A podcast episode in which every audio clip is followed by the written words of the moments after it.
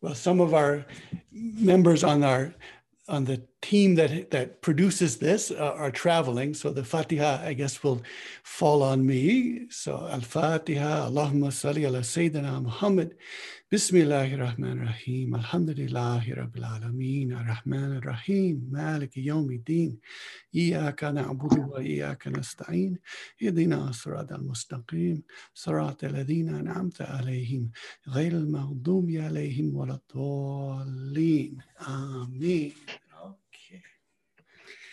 So let's let's dive right in.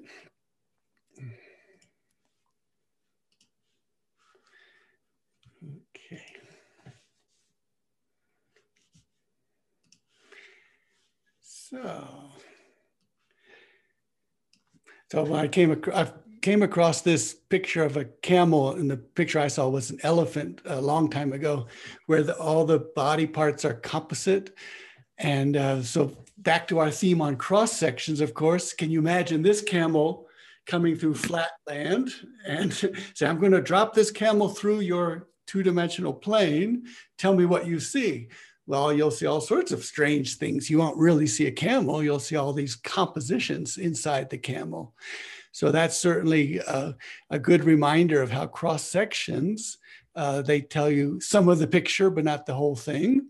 And of course, there's the famous Saptam Purusha, the seven men who go to the elephant, and they're all trying to figure out what the elephant is.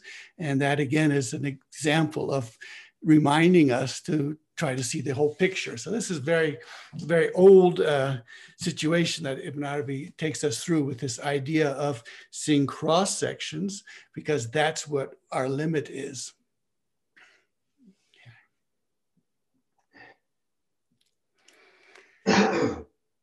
okay, let me do a few more things in just a second. Okay. Now this uh, picture here, if you'll remember from our very first meeting way back in early April, that prism. And we looked at that with the way the light comes into the prism and then splits off or makes 10 different um, images. So 10 images coming from the one image. And so this was the idea of both the shadow play and then the mirror, both those metaphors. And so Ibn Arabi is telling us that when we are, when the light is cast to us, we project uh, different screens or different images, excuse me. And uh, actually, and you could say we can, there are 10 of those images. If you want to go with the number five, the five, um, that in the five, there is, there is the 10. So, so there's anyway, five dimensions. So 10 uh, planes um, or 10 volumes. And so this idea also is about the recitations of Quran. Because someone came to the Prophet ﷺ and said, I just heard so and so saying this verse this way. And the Prophet said, recite the verse. And he recited the verse. And he says, that is also the way the verse was given to me by Gabriel. And so there are seven um, recitations of Quran.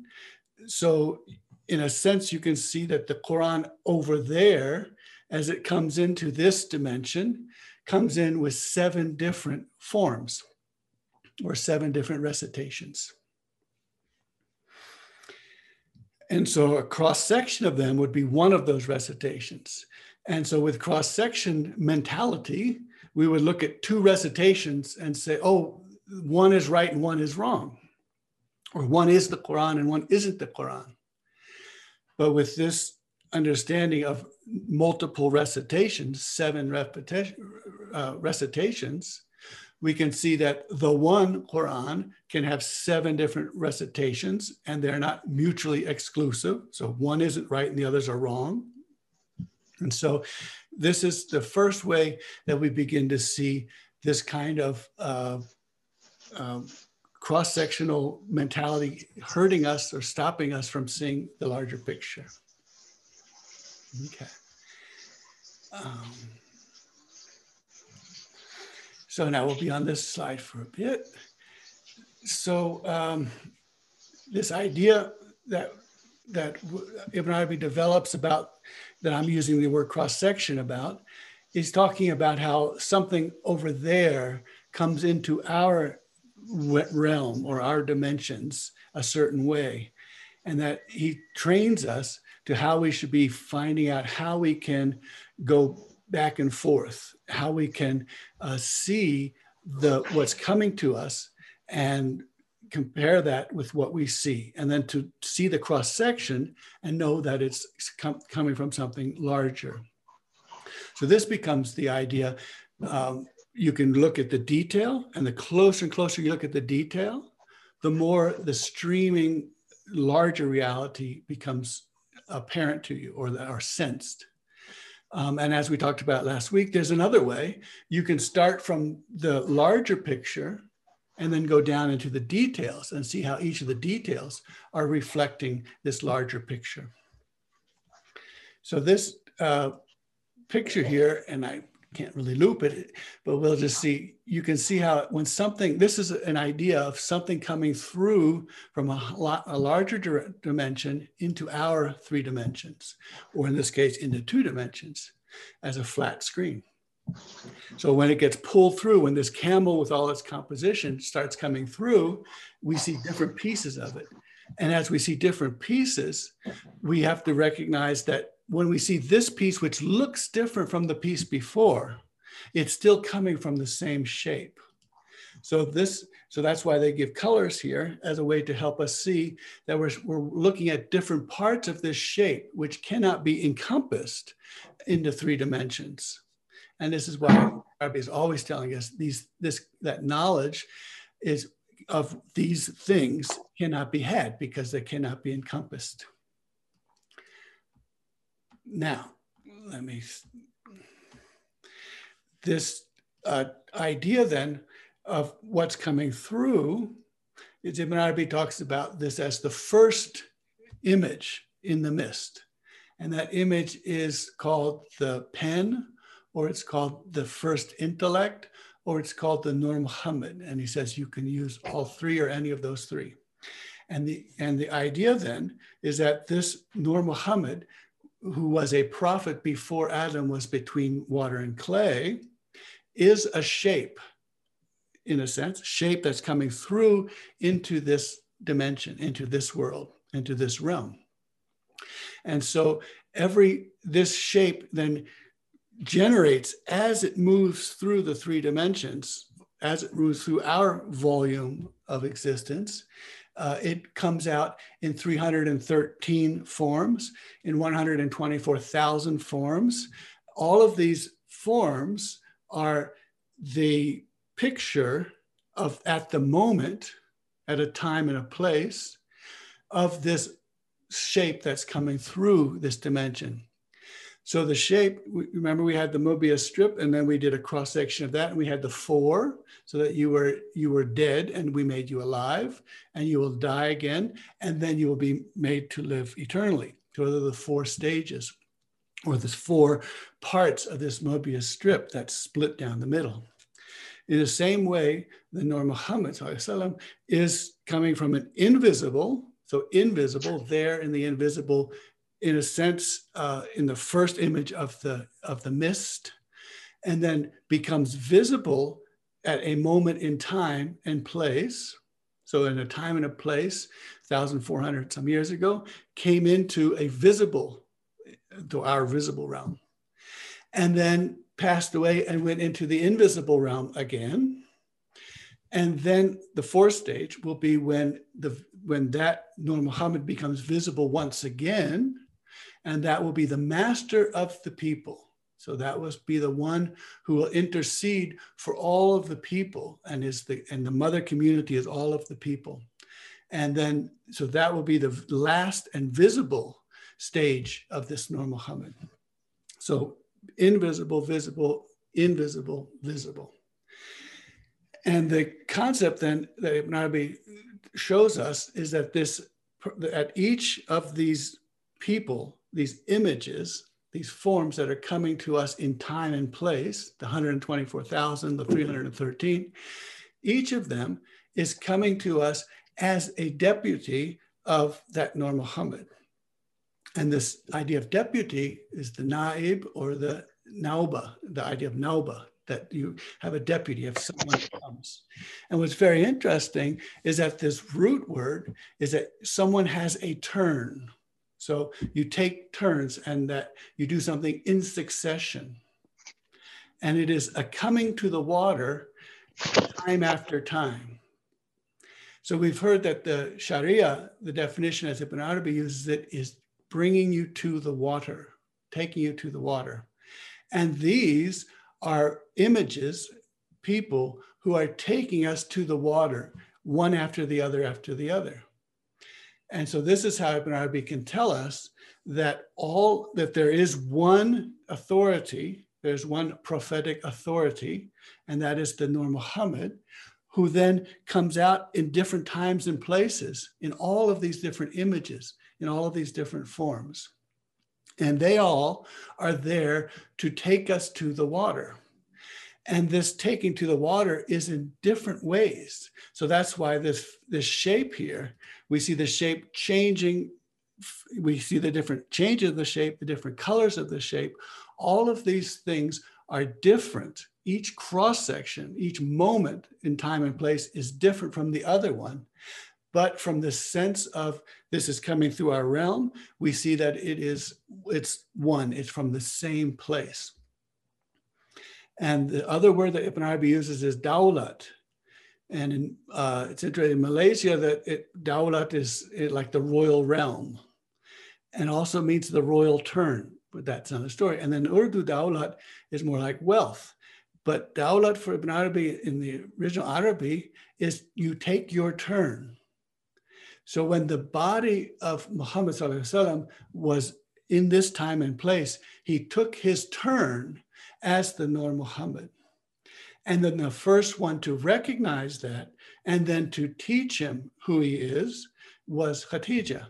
And so Khadija is called the, the first, uh, the first because she's the first one to recognize what was happening in the visible body of Muhammad, going from invisible, visible, then passing away to invisible, and then at the end, being the master of the people of the mother community, which is all humans.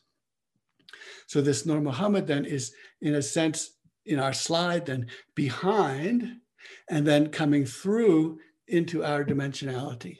And as it comes through, we see cross sections. And it's easy to think that these cross sections are different, are exclusive, contradictory, because they all come through a time and a place. I have to make sure I see all that. Um, yes. And so, what allows us to see that this shape that's coming through into our dimensionality is the same shape? What allows us to see that this is the same shape? That is the special face that every created being has. So, the special face that every created being has, so minerals, plants, animals, humans, angels, every created being has a special face which is turned to the divine. And that special face sees that this shape that is there at the moment and a time and at a place is the same shape. And we are trained to remember this um, when we, with the peekaboo, the metaphor of the peekaboo. So the peekaboo game is the way that we remember that something looks different, something can be hidden and then appear, be hidden and appear, and still be there and still be the same shape that's coming through. And so, what happens, of course, is that no matter how often we play peekaboo, we tend to lose our training as we grow older. And so, we lose the fitness that peekaboo gives us, and we begin to get dominated by the part of us which has to acquire things and has to become on top to be in control so that it can have the things it wants. So that part of us becomes dominant. So we we grab things, we take things that aren't ours because we know that we need to have things and we need to be on, in charge. We need to be the boss. So all of these sort of psychological pressures can be very dominant. The other pressure is the intellect. The intellect wants to say, I'm in charge of all of this. I'm in charge, and I'll be the one who makes sure you have enough food to eat, make sure you have enough mates to reproduce with, make sure you have all the things you need. Let me be in charge. And so we have this, in a sense, we get taken over.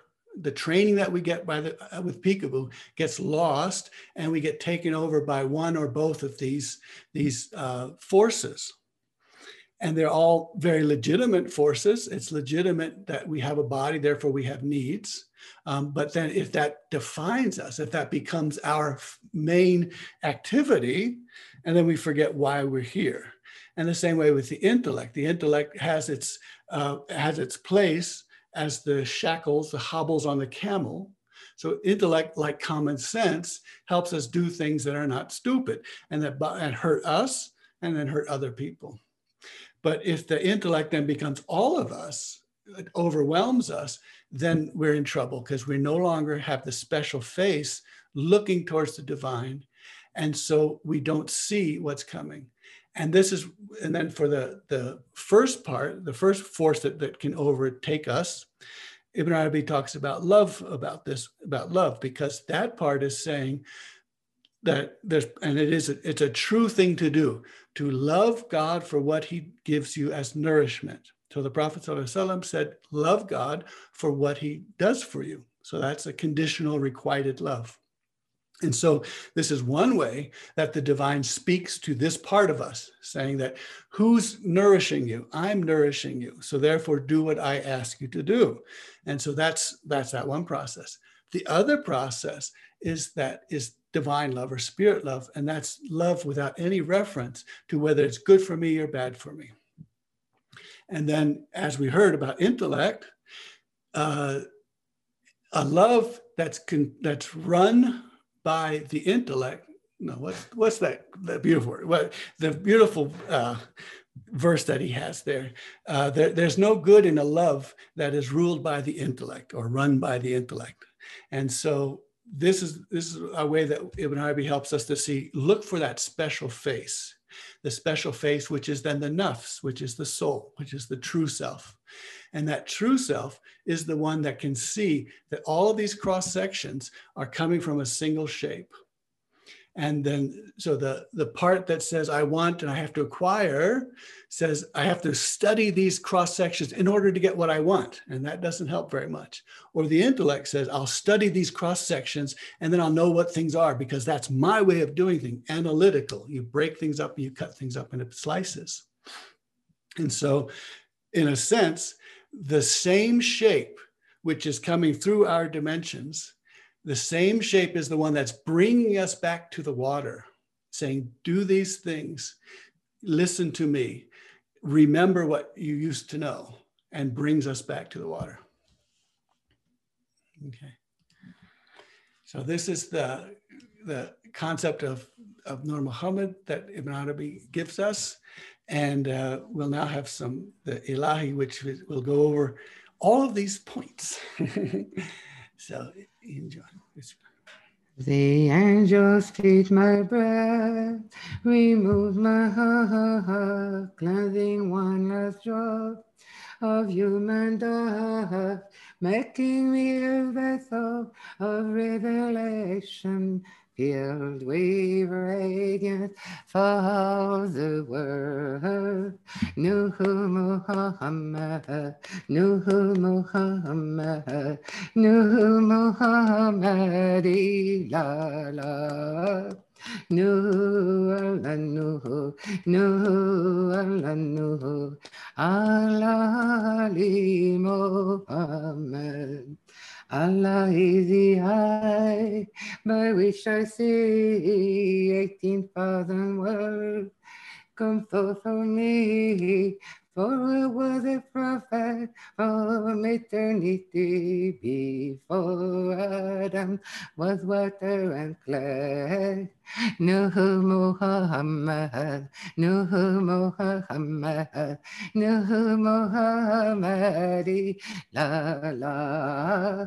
Nuhu Allah Nuhu, Nuhu Allah Nuhu, Allah Ali Muhammad. My loaded hidden treasure, brilliant obscurity, longing to be known, but my luminosity. Oh, I was a column of pure radiance before angel that goes the throne. Nuhu Muhammad, Nuhu Muhammad, Nuhu Muhammad, la la, Nuhu Allah, Nuhu, Nuhu Allah, Nuhu, Allah Ali Muhammad. My name was inscribed beside my Lord's name before Prophet Adam comprehended every name. From my true light shines forth the throne. All souls are expressions of me. Nur Muhammad, Nur Muhammad, Nur Muhammad illallah. Nurun Nur, Nurun Nur, Nala Ali Mohammed. I first received Quran on the night of power. I entered divine presence closer than to bows lengths. I offered you my right hand beneath the tree. Now I entrust you to Ali. Nur Muhammad, Nur Muhammad, Nur Muhammad illallah. Nurun Allah Nur, Nurun Allah Nur, Allah Ali Muhammad. I flew with Holy Gabriel to Jerusalem. I led the prayer of prophets on the rock of Abraham. My sending, I saw angels standing and bowing. Salat comes first for the dervish of Ali. I rode with the archangel through the heavens. I crossed the absolute limit of creation, entering the essence where no being is interceding for all the worlds. For your soul, Allah cried, I created my creation. From Arafat, I cried, I completed your religion. I placed the royal seal on prophecy. Nuruddin Jerrahi is acting for me. Nur Muhammad, Nur Muhammad, Nur Muhammad illallah. Nur Allah Nur, Nur Nur, Allah Ali Muhammad.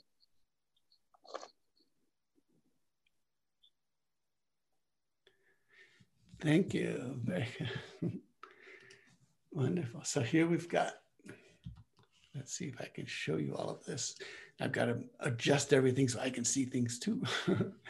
here we go. Okay. So we see here, I'm beginning to pull out these shapes. Ibn Arabi talks about crossing this the two realms as a bridge. And so if you could imagine a bridge across this gorge, uh, this is Ibn Arabi's metaphor for many things. One of them is the outward and the inward. So he says the outward Sharia and the inward Sharia, the outward law, the inward law. And he says that you put a bridge between the two and you and that bridge allows you to cross over from one side back and forth and crossing over is the same metaphor we have in the word metaphor. So metaphorein, to take something across, to, to, to carry something. And so to carry something across is to take something on the outside and show what its meaning on the inside is, and then back again. And then, so this bridge is this crossing bridge, is a crossing bridge. And the then the word for dream interpretation is to cross over your dream. So to interpret your dream means to cross it over. So you take what you dreamt and you cross it over to the other side. So this is a passage. And so Ibn Arabi is having us see, instead of looking at cross sections or only one aspect, to be able to cross over, to go back and forth. It's not in our power to see necessarily something that's a shape beyond three dimensions in our grasp. And so if it's not in our power to do that, then one of the ways that we understand how to see that bigger picture, that bigger shape, is to cross over, to look here and then look here and then go back and forth. And then crossing over is also in this, in the next verse that we'll be seeing in the next slide, the Jawar. The Jawar are the ships that are sent and they course over the sea. And then another word with Jawar is Jaria, the girl, the little girl. So Jawar and Jaria, these words also have send a deputy. So we just had in the two slides above, sending a deputy. This nauba, naib, is to take turns and have someone sent one after the other, who is your deputy and sent one after the other. Jaria then also means run along with. It, Jawar means the ship that runs on the sea. And then the sun is called Jaria because she courses, she goes across the sky. The Jariya is the little girl who sends the love notes, the love letters between the two lovers. And so the you give the little girl, say, give it to that person over there, and then she takes the letter, and that's the love letter. So she conveys the love letters between the lovers. And then the girl of lively conversation. And Lane uh, quotes so many of the old lexicons, and this is the person that says, "You. This is the one that you love to sit with her and engage her in lively conversation." So that's the Jariya. And also the Jariya is the one who runs swiftly. So she's the, so all of these concepts, all of these images are in our, in our mind and in our receptive receptors. And we will see how just that one word with all of these back and forth and coursing and running and conveying messages, how that all works together. Um, so uh, if Omar would, he'll uh, have a, if he could recite, and I think uh, let me know, Amr, that you're going to recite in the in the correct order, or are you going to recite this way, as you like? So I'll I'll recite it the way it's it's written. I'll okay. recite it in the order that it has been. Thank you. بسم الله الرحمن الرحيم مرج البحرين يلتقيان بينهما برزخ لا يبغيان فبأي آلاء ربكما تكذبان.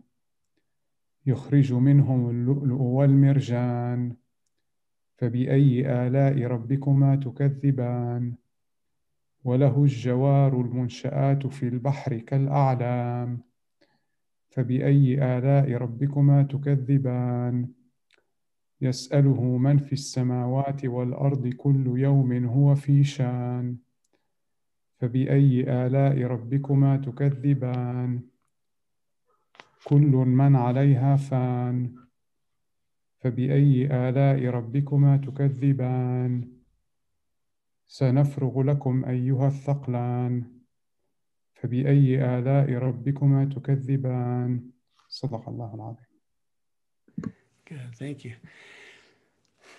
So this is in this passage here from, from volume one, uh, one of the very, very rare times when Ibn Arabi will cite more than one verse. Usually he cites a half a verse and sometimes a full verse. Very, very rarely does he go to recite two verses in a row. And then when he does recite these multiple verses, isn't this interesting? Uh, as you can see from the the numbers on the, I didn't change them to the other style Arabic numbers, but these numbers, they're not in order. So it's interesting how when he does decide to give us more than one verse, it's not even in order. But he's going to say, as we say on the side, if, if people could read this way, then no two rams would butt their heads. So let's, let's see what, how he means this to be read. So then he sent the two oceans to meet so that we have, that's, that's from the verse there. Between the two, a barrier that they do not breach. Okay, so between the two, a barrier, that's the barzakh, the membrane. So we've seen that's the mirror, that's the shadow play curtain, the curtain that the shadows uh, are projected on. So that's the barzakh. Then which of your cherishers' gift will you deny? So then he's going to go into it. Will you deny the ocean to which he will connect you and make you annihilated from the entities? So behind this shadow play screen, there is an ocean. And when we are connected to it, we will be annihilated from all the entities. So the image that is cast onto this, this cloth, this curtain, when it moves outside the curtain to this ocean, to which I will be connected to, I will be annihilated. The image that I am will be annihilated. Or will you deny the ocean in which he differentiates you and calls all of you created beings? Or what about on this side, the ocean, which is this picture that we're seeing on this screen of all these entities, all these created beings? Are we going to deny that this is not an ocean of created beings? Are we going to deny that when we when our image goes into that other ocean, we will be annihilated, that image will be annihilated, and then in which case will then be projected one more time, in which case that image will be annihilated.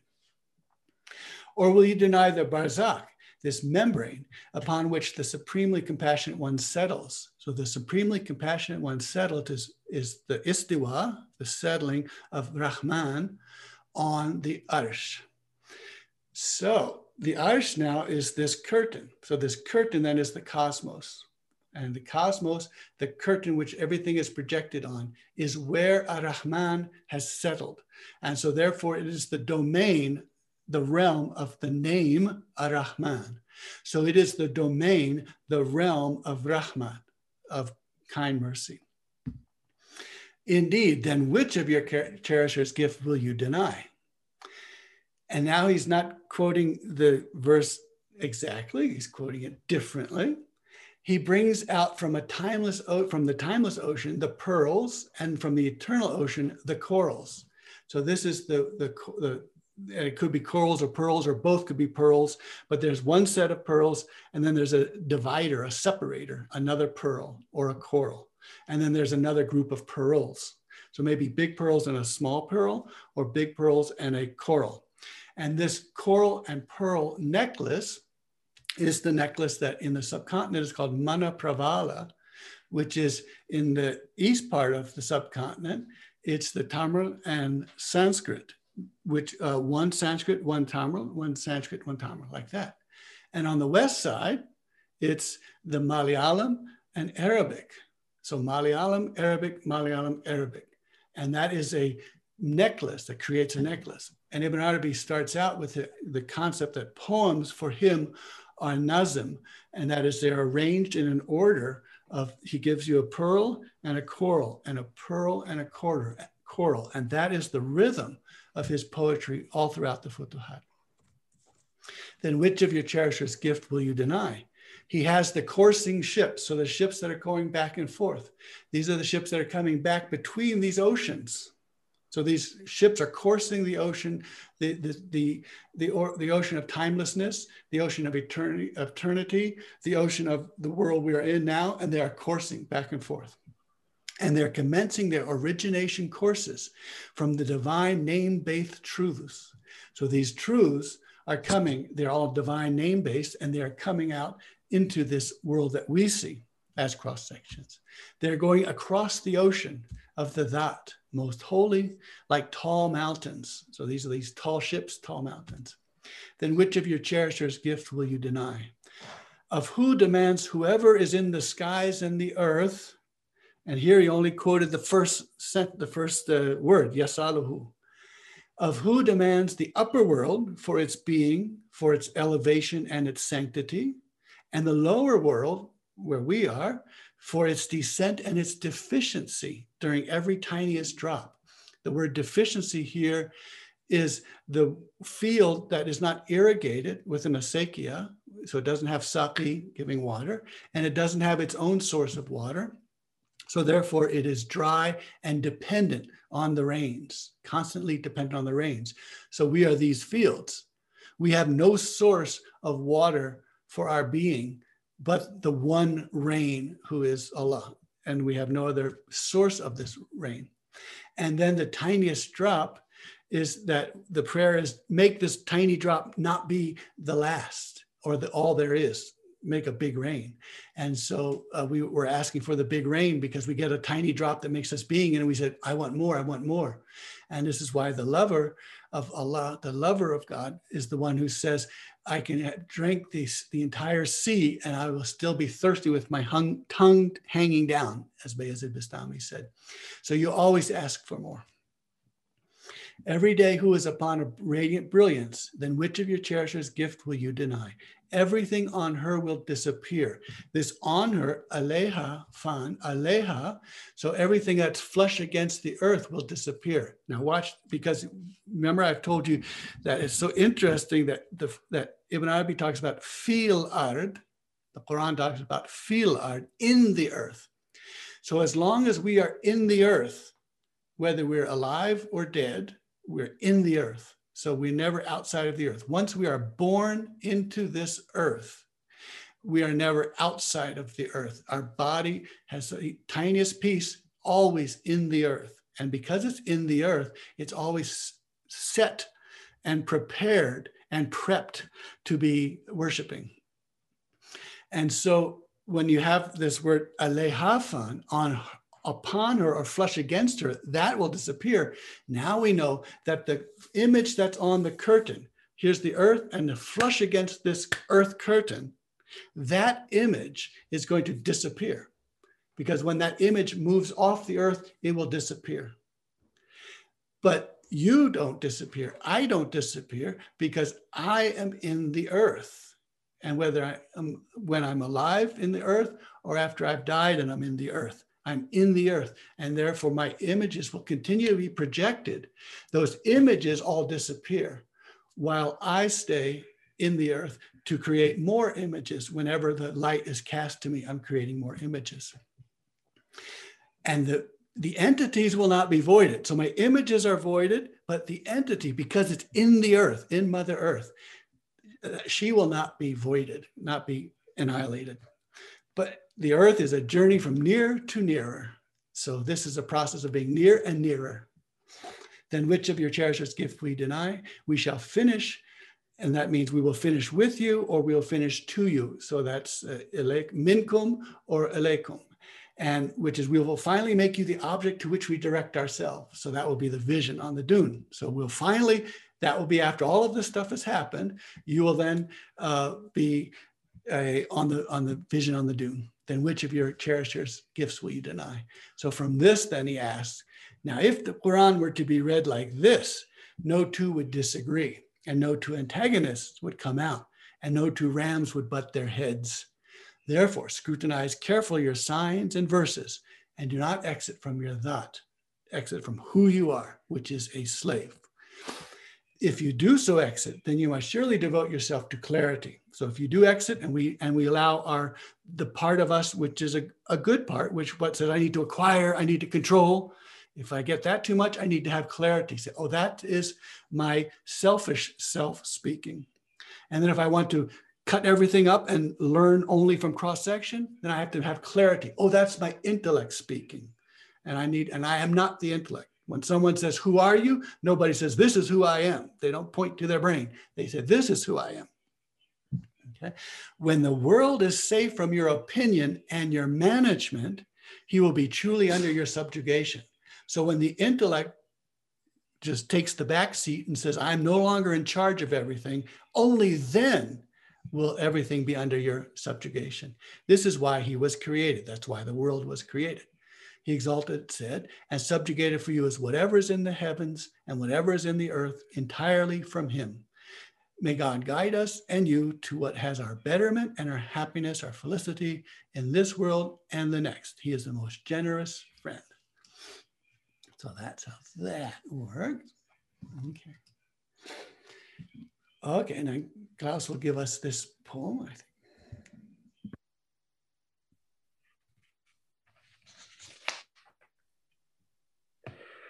When there comes a quality, whichever quality it may be, you assign for us an abundant allotment in it, then a place to drink in. The quality is the same whether in blameworthy status or in a status of praiseworthy. He all is sought by the people.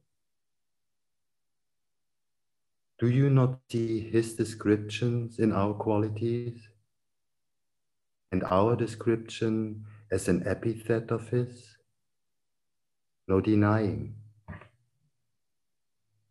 He has a delight as a state and experience and a cheerful smile to the weariness which came to us, and an amazement.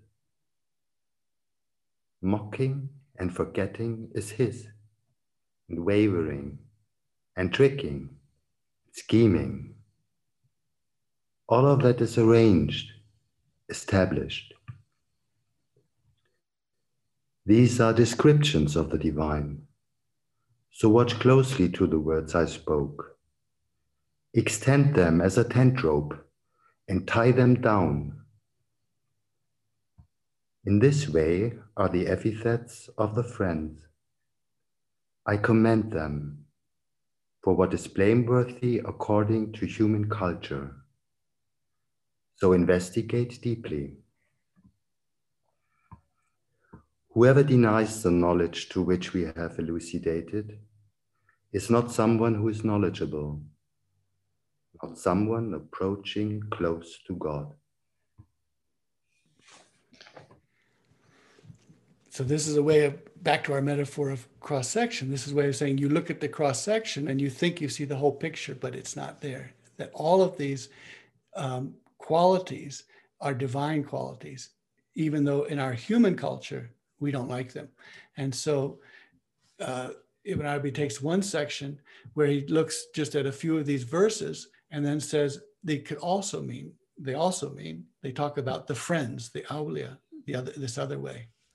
So uh, we have a verse like the, the ones who are neglectful of their prayers.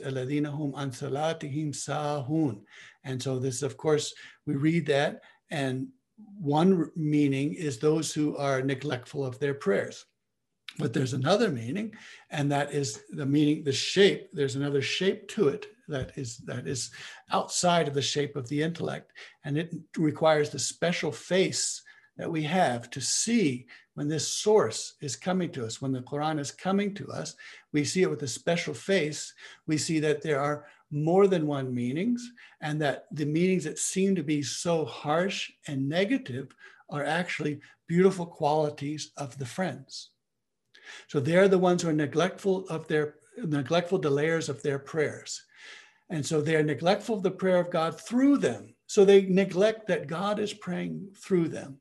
They are seeing that their short hairs are in the hand of God. He is making them stand during the prayer, and He is making them bend, and He is making them bow down, and He is reciting through them. So they're reciting God's words, and God is reciting them through them and he is saying Allahu Akbar through them, and he's saying Salam to close the prayer through them. You see, he is their hearing and their seeing and their tongues and their hand and their feet, just as the hadith says. People who have this as their vision and their state are of their prayer neglectful. So they neglect their prayer because it's not their prayer. You see, he did not say neglectful of their prayer of the salat. He said they're neglectful that it is their prayer. This is how they express his word of their prayer neglectful. So salati him. So salati him. That him, the their, their prayer is everything because it says it's not their prayer. So they are neglectful of this thing that they're doing because it is Allah who's doing. And then there are those who are praying, hum yara'un, the ones who are praying in order to be seen. But he says, those are the people, like the Prophet ﷺ, who would stand on the minbar and say, pray as you see me praying, so that people could learn how to pray by watching him and emulate him. So they are doing it for show. But this doesn't mean hypocrisy or, or, or pomp and circumstance. It means to show them how the prayer is done. And then those who, وَيَمْنَعُونَ الْمَاعُونَ, the ones who prevent or stop up the ways of assistance. So the ways of assistance, the ways assistance is given are the usual ways, the institutional ways of getting assistance. So there are institutional ways of getting assistance to the poor. And these are saying they are preventing that. They're saying, no, the institution is not providing for the poor. Allah is providing for the poor. And so they say that what we should do instead of relying on the institutions or the secondary causes, we should say, as in the Fatiha, you alone do we ask for help. You are not helped by the means of help reaching. You are not helped by the institution, you are helped by the divine. So you speak directly to the divine. You alone do we ask for help to get this kind of material and things that are needed for the poor.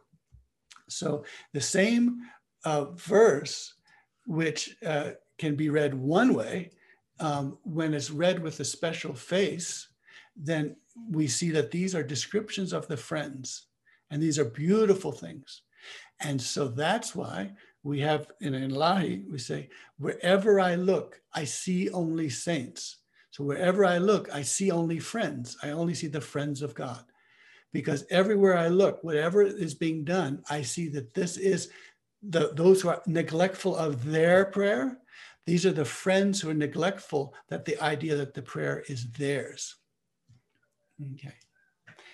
And uh, I, we'll, we'll have to we'll have to probably do some of this later, but I'll just quickly say that uh, I was given a, a, beautiful reference to something called the three scripts that this Muhammad Javad Khavaji is, is doing, the thirdscript.com. And this is from that calligrapher wrote three scripts. One he read, but no one else. Another he read, and others too.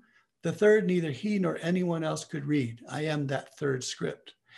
Um, and Ibn Arabi's, the the image that he saw of the hu, lahu, flickering and fluctuating, this is that third script. Because when he saw that, he began to say poetry, and all the poetry was rhyming.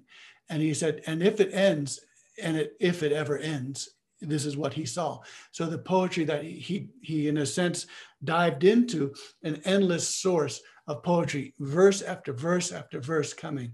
And this goes back to the imagery of the deputies, one after the other, taking us to the water, one after the other, taking us to the water. So if to, to see each of these images taking us to the water, these people taking us to the water, is to see the Nur Muhammad invisible, visible, invisible, and then finally visible. And it's to see that the Quran is coming invisible, visible, invisible, and then finally visible. And then is to see that all of these verses are coming to us. And so they cannot be stopped and say, this is the last one or the only one. It's what comes next and next and next. And each one of them, wherever you look, you see only friends. Okay, so we'll probably have to stop there. We'll do that. The other um, slide. This is about the opening the shirt to get the fresh rain on the chest. And so this fresh rain is to be close to the curtain and get closer and closer to the curtain because knowing that that light has just cast the shadow from the source and that you get closer and closer and closer. Now, if you go past the curtain, you're the image is annihilated. But fortunately, the entity is buried or living in the earth and therefore more images will come. Okay, so we can uh, have our song.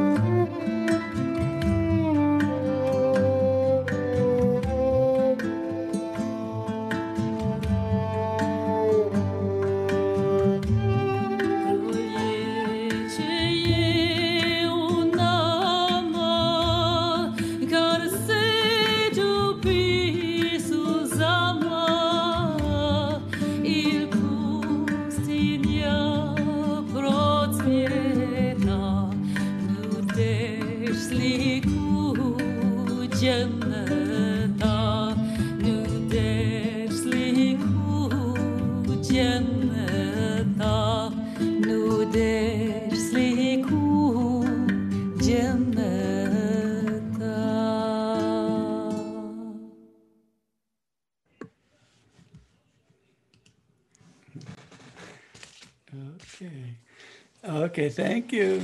So this went a little bit longer, but thank you very much. So glad to see you all again.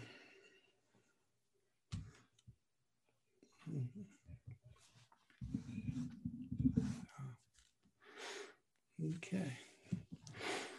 Question, can we please Yeah. go back to the slide that Klaus read out? Uh-huh. Sheikh didn't discuss the text on the hand side of that slide. Perhaps he'd be kind enough to do so Okay. if at all possible. It seemed quite full.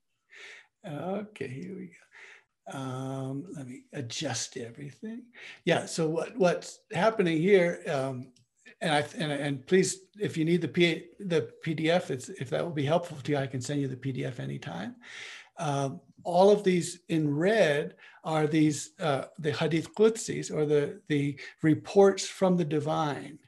And so, uh, what Ibn Arabi has done on the poem, he just gives one word, and he hopes that we know that that one word is actually a reference to a larger um, report from the divine so that that god becomes cheerful towards him as the family of the man who was away becomes cheerful when he gets back to them so these are all of these qualities and epithets uh, to be amazed to mock to forget all of these things which we think shouldn't according to the intellect belong to the divine so the intellect, Ibn Arabi says, there's one place I just worked on that yesterday. The he says these are. He talks about one thing. Let me just. He talks about the meanings that are established by meanings. So usually meaning is established by a thing. So you say this thing is beautiful, but he says no. What about when meaning is established by meaning? So he then this and this is what we talked about a few weeks ago. It is loving, loving. So instead of loving someone, you are loving, loving. And so it's not a, a subject object gra- grammar. So Ibn Arabi is saying this is how these things work. And he said this grammar is one which confuses the intellect, and we give no satisfaction of anything to the intellect. In other words, it's confusing the intellect, and I'm not going to give the intellect anything that will render it satisfied. and so he's trying to get us to knock out the intellect and see that all of these strange, unusual qualities are divine qualities. And then when you see wavering, you see that, oh, God said, I do not waver to do anything as I waver to take the soul of the faithful one. So wavering back and forth. So whenever we look, we see divine qualities. So wherever we look, we see the friends of God. So, and I can send that, uh, the PDF to you if you just go ahead and email me and we'll send that. Okay.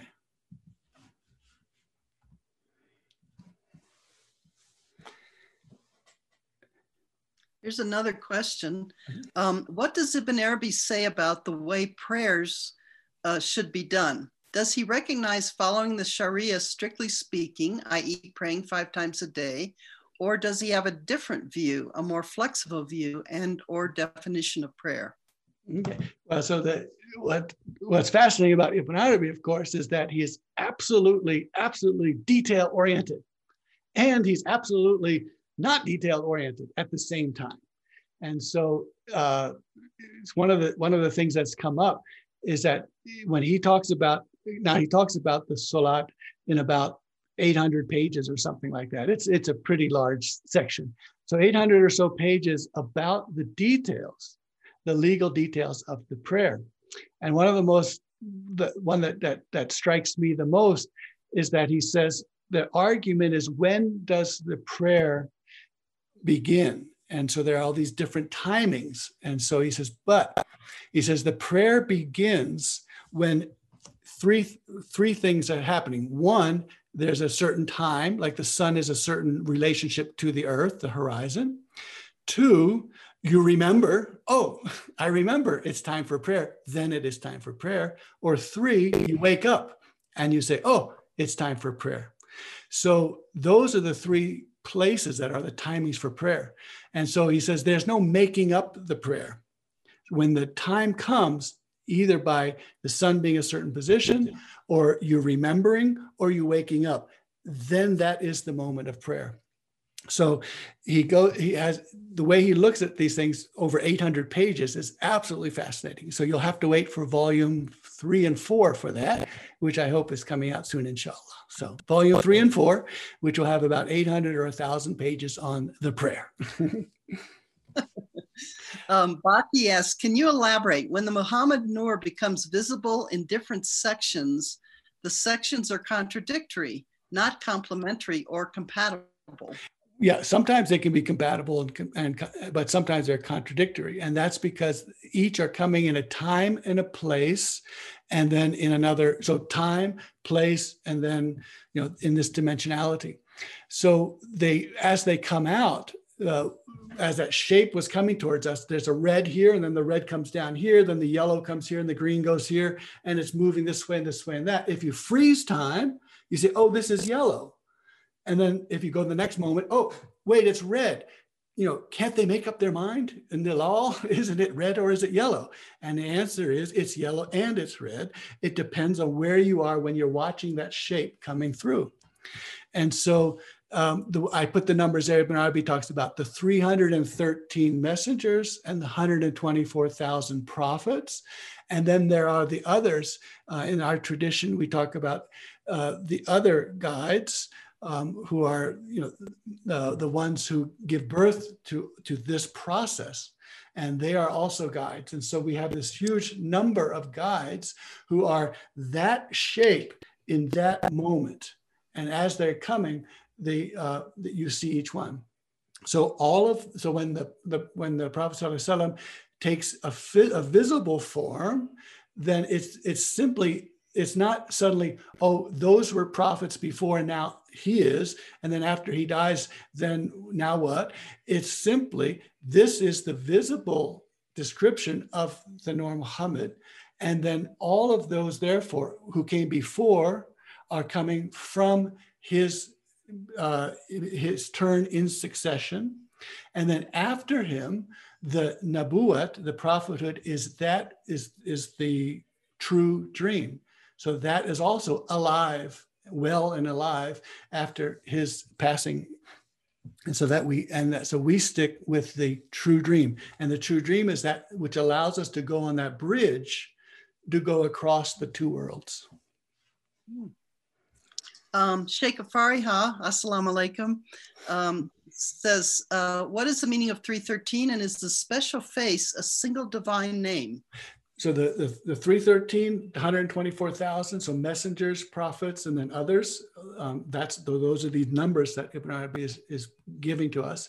The special face, he says, the special face, he talks about often. One of the ways he says, the special face, which was the reception of Quran and Torah. So Quran and Torah came to the special face. All of the, the divine revealed books come to the special face. And every created being, so minerals, plants, animals, humans, everyone, every created being has that special face. And so this is how the bees uh, are given revelation because they have a special face which receives a revelation. This is how Mother Earth receives a revelation, and then she will extract those who are those who are in her on the last day. But that's her revelation, and she has that revelation because she has the special face. So animals and plants, um, the rock. They said the Prophet ﷺ said this pebble recognized my uh, my status as the visible Nur Muhammad. So the rock, which is a mineral, then recognizes that because that rock, that pebble, had a special face, which could see that what's happening right now is this human being in visible form is coming from the invisible Nur Muhammad. So plants, um, animals, minerals, humans, all of them receiving with a special face. So, and our special face is absolutely working beautifully. We when we when we are created, Alastu birabikum, am I not your cherisher? Our special face receives that vision, that tajalli, and says, Yes, you are. And then we begin to do peekaboo and then we don't do peekaboo so well anymore. We grow up, we outgrow peekaboo and we forget all these things. And then we have to be reminded by minerals and plants and animals that we too have a special face like the trees do, like the bees do. And that can we then return to understanding and seeing through the special face. Hmm, beautiful. Um, Latifa London, please can you explain something which I never understood? How hmm. does Prophet Muhammad come before Prophet Adam? Right. So this is the hadith that the Prophet ﷺ says, I was a prophet when Adam was between water and clay. So I was a prophet before when Adam was between water and clay. So the first image on the in the mist that I am a hidden treasure. I have treasure that is concealed, and I love to be recognized. The first image that see that is created and then sees who created him is this Nur Muhammad. Ibn Arabi says, call it Nur Muhammad, call it the Aql Awal, call it the Qalam. These are just three names. And so, uh, and then after that, this body form of Adam Adam Eve is created. So the Adam Eve body form is created afterwards. And so that's how that before time, in a sense, so before the human time, uh, before Adam and Eve time, uh, I was a prophet. And then after that, the first visible prophets become the Adam Eve. And then the next prophets come, and the next prophets and messengers, and next prophet, next church, until he comes as a visible form. So that's how that works. Couple of comments. Lufti says this makes perfect sense of the constant reminder in Quran to observe nature. Yes, and yes. Baki says, thanks Allah for the children and grandchildren who remind us of peekaboo. peekaboo, there we go. yeah. Uh, yeah, this is this is the um, the the learning the learning from from the other created beings, uh, Mother Earth especially. So we when we talked about that a few uh, month ago or two, that picture of when the when the Arifin, when the mystic guides, when the mystics, when they are born, they immediately turn back and look at their mother, and they learn from their mother. Now that means your your small biological mother, or it means your large biological mother, your Mother Earth. And so that's how the people who truly recognize Allah everywhere are the ones who turn back on birth and look at Mother Earth and they learn from Mother Earth. And then Ibn Arabi says, and Mother Earth is art is uh, very eagerly desirous that her children should learn how to behave so that they will always remember who they are and where they are and where they're going.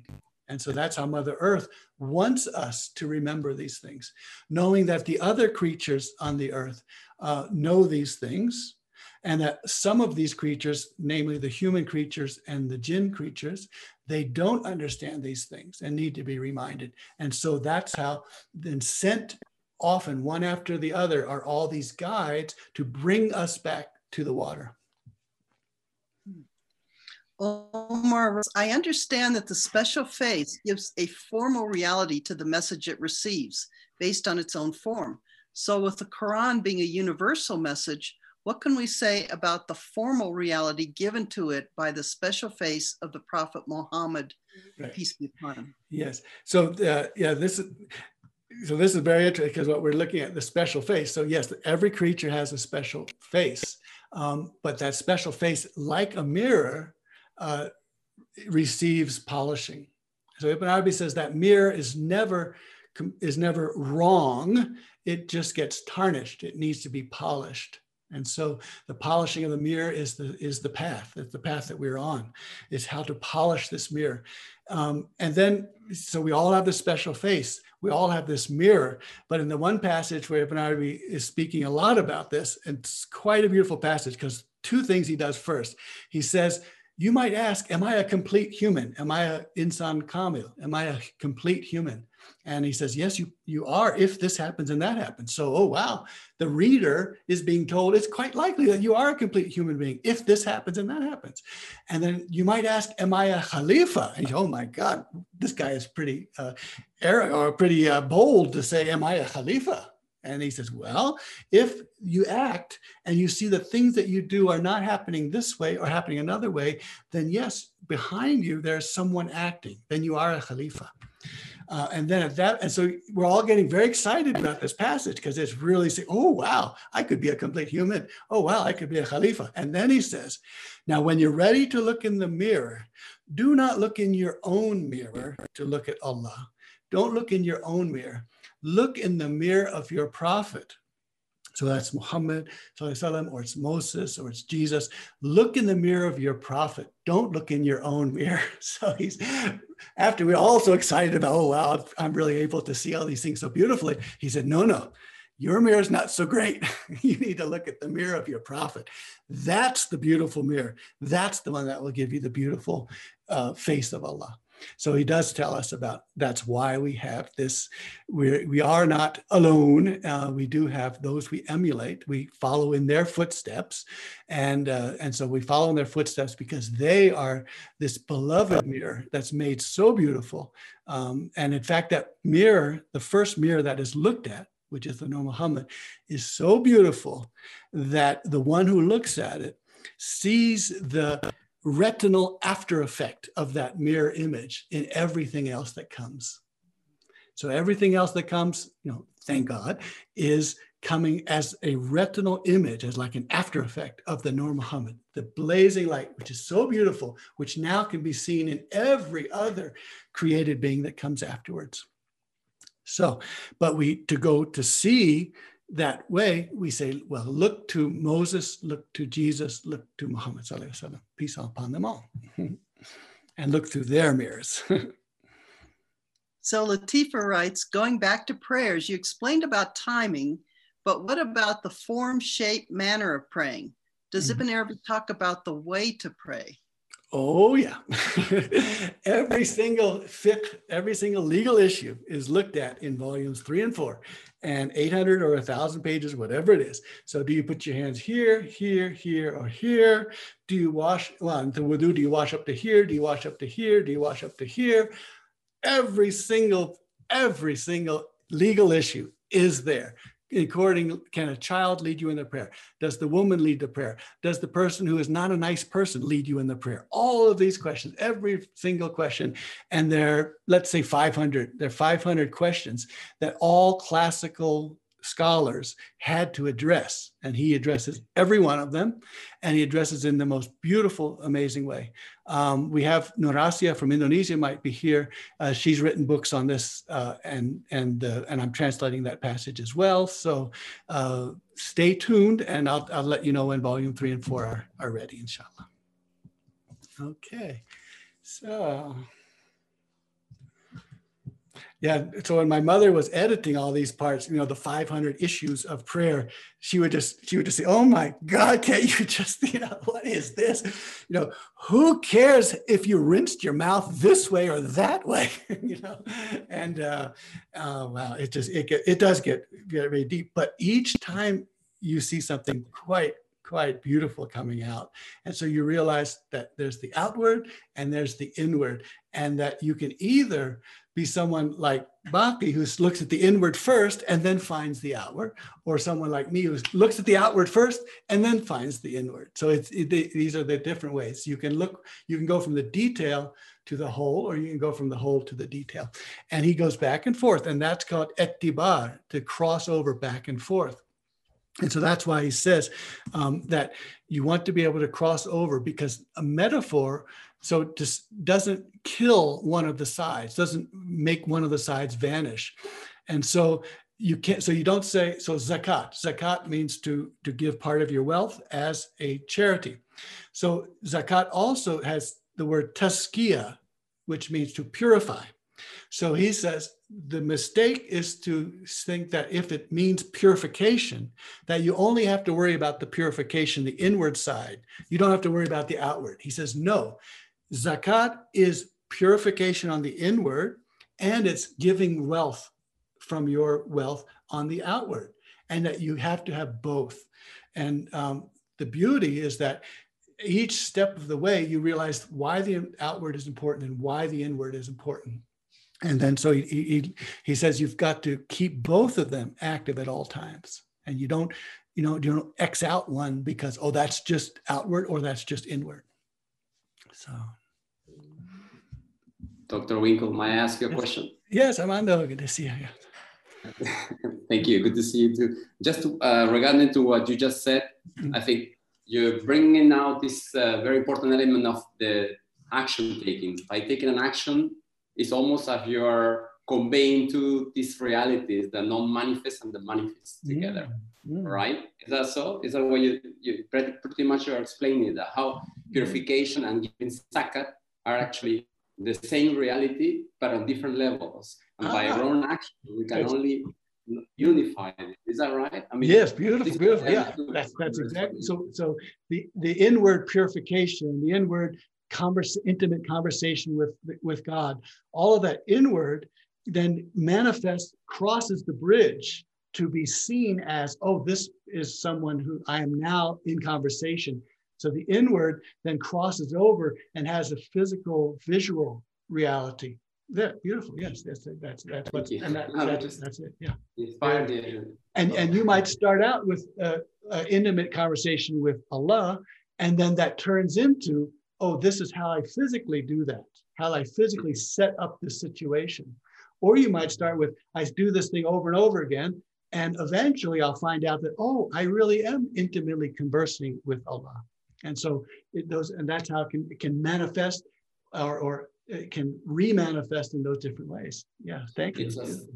We are acting as a kind of barzakh, unity. Yeah, yeah, yeah. So then, yeah, so then you become the Barzakh and then crossing um, from one side. Beautiful. That's a nice image. Thank you. Thank you. Good, good. Okay.